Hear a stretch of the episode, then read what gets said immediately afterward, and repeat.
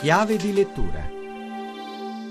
Buon pomeriggio da Alessandra Rauti a chiave di lettura I delitti della Romagna, edizioni NFC, scritto da Andrea Rossini, giornalista, cronista investigativo ed ex carabiniere, che ci regala una galleria di racconti, un cammino tra 30 casi veri, presunti o irrisolti, facendo luce sul lato oscuro proprio della mente umana. Ma ascoltiamo Andrea Rossini. Un viaggio al termine della notte, direi, proprio come hai detto tu, nel lato oscuro della Romagna, una terra che per molti è sinonimo di vacanze, ma che nel tempo, come mostra il libro in questi racconti brevi, fatto da sfondo a tragedie di Shakespeare, alcune note, altre ignorate o dimenticate, ma in qualche modo universali, si va da uno bianca al falso pentimento del boia del Circeo, da un omicidio delle Brigate Rosse, stragi familiari, fino al massacro di un'ultra sedicenne, un delitto dei partigiani e alle esistenze sospese di Guerrina e altre donne scomparse nel nulla, tutto a partire da quel territorio. Ecco Andrea, che metodo hai seguito? Ecco, guarda, sfogliando i fascicoli giudiziari ho, ho notato come quei vecchi identikit a matita fossero più somiglianti e efficaci di quelli fatti oggi al computer. È anche proprio una cosa eh, statisticamente rilevabile che mi hanno fatto notare gli stessi investigatori. Ecco, allora se c'è un metodo mi sono ispirato proprio a quei ritrattisti della polizia e dei carabinieri di un tempo che si formavano sotto una scuola vera e propria e che si mettevano all'ascolto dell'interlocutore anche per ore pronti a catturare il momento in cui il dettaglio riaffiorava la mente. L'ambizione del libro è recuperare quel metodo artigianale, direi, cioè prestare attenzione alle vittime e descrivere gli assassini che sono spesso persone ossessionate soltanto dalla loro mediocrità. Mi ha colpito la dedica, perché l'hai scritta?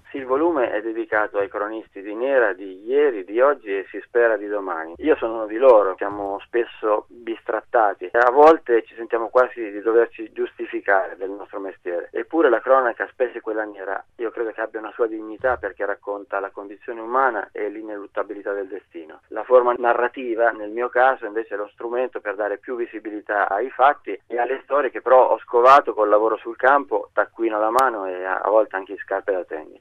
30 storie, ma una che riassume in sé il senso del libro qual è? Sì, forse l'ultima, il racconto si intitola La seconda luna, è il caso di una giovane donna trovata morta tre anni fa sulla spiaggia a Rimini che inizialmente era stato archiviato come morte accidentale. Grazie alle ricerche per il libro e diciamo, coincidenze anche fortuite, quel caso è stato riaperto e quello che era considerato un semplice testimone nella vecchia inchiesta, dopo una mia segnalazione è stato indagato e adesso sarà processato per omicidio volontario. Ecco, se c'è un senso in questi racconti di storia vera è restituire memoria, dignità e speranza di giustizia alle vittime spesso dimenticate. È tutto per riascoltare questa puntata andate su chiavedilettura.rai.it a risentirci lunedì.